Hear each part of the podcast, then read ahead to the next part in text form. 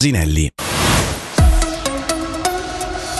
Ben ritrovati dalla redazione. Gli svizzeri sono in larga misura favorevoli a una tredicesima AVS come propone l'iniziativa popolare dell'Unione Sindacale Svizzera, in votazione il prossimo 3 marzo.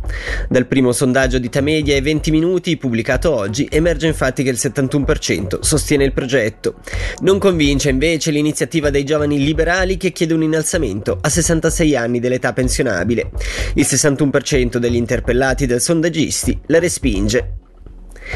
Andiamo in Medio Oriente perché sono 13 le persone rimaste uccise, a cui si uniscono svariati feriti, nei bombardamenti aerei ed artiglieria effettuati ieri sera dalle forze israeliane sulla città di Khan Yunis nel sud della striscia di Gaza. I raid hanno colpito edifici residenziali e le vicinanze di due ospedali. Rimaniamo nella zona perché secondo le agenzie delle Nazioni Unite è urgente una svolta nel flusso di aiuti umanitari a Gaza, mentre sembra essere stato raggiunto un accordo per portare medicinali agli ostaggi ancora nelle mani di Hamas, lo riporta Euronews. Secondo le stime delle Nazioni Unite quasi l'85% della popolazione di Gaza è ormai sfollata e oltre il 90% vive in una situazione di grave insicurezza alimentare.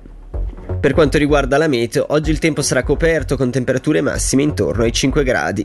Dalla redazione per il momento è tutto, vi diamo appuntamento alle 8 con la rassegna stampa di Maurizio Canetta.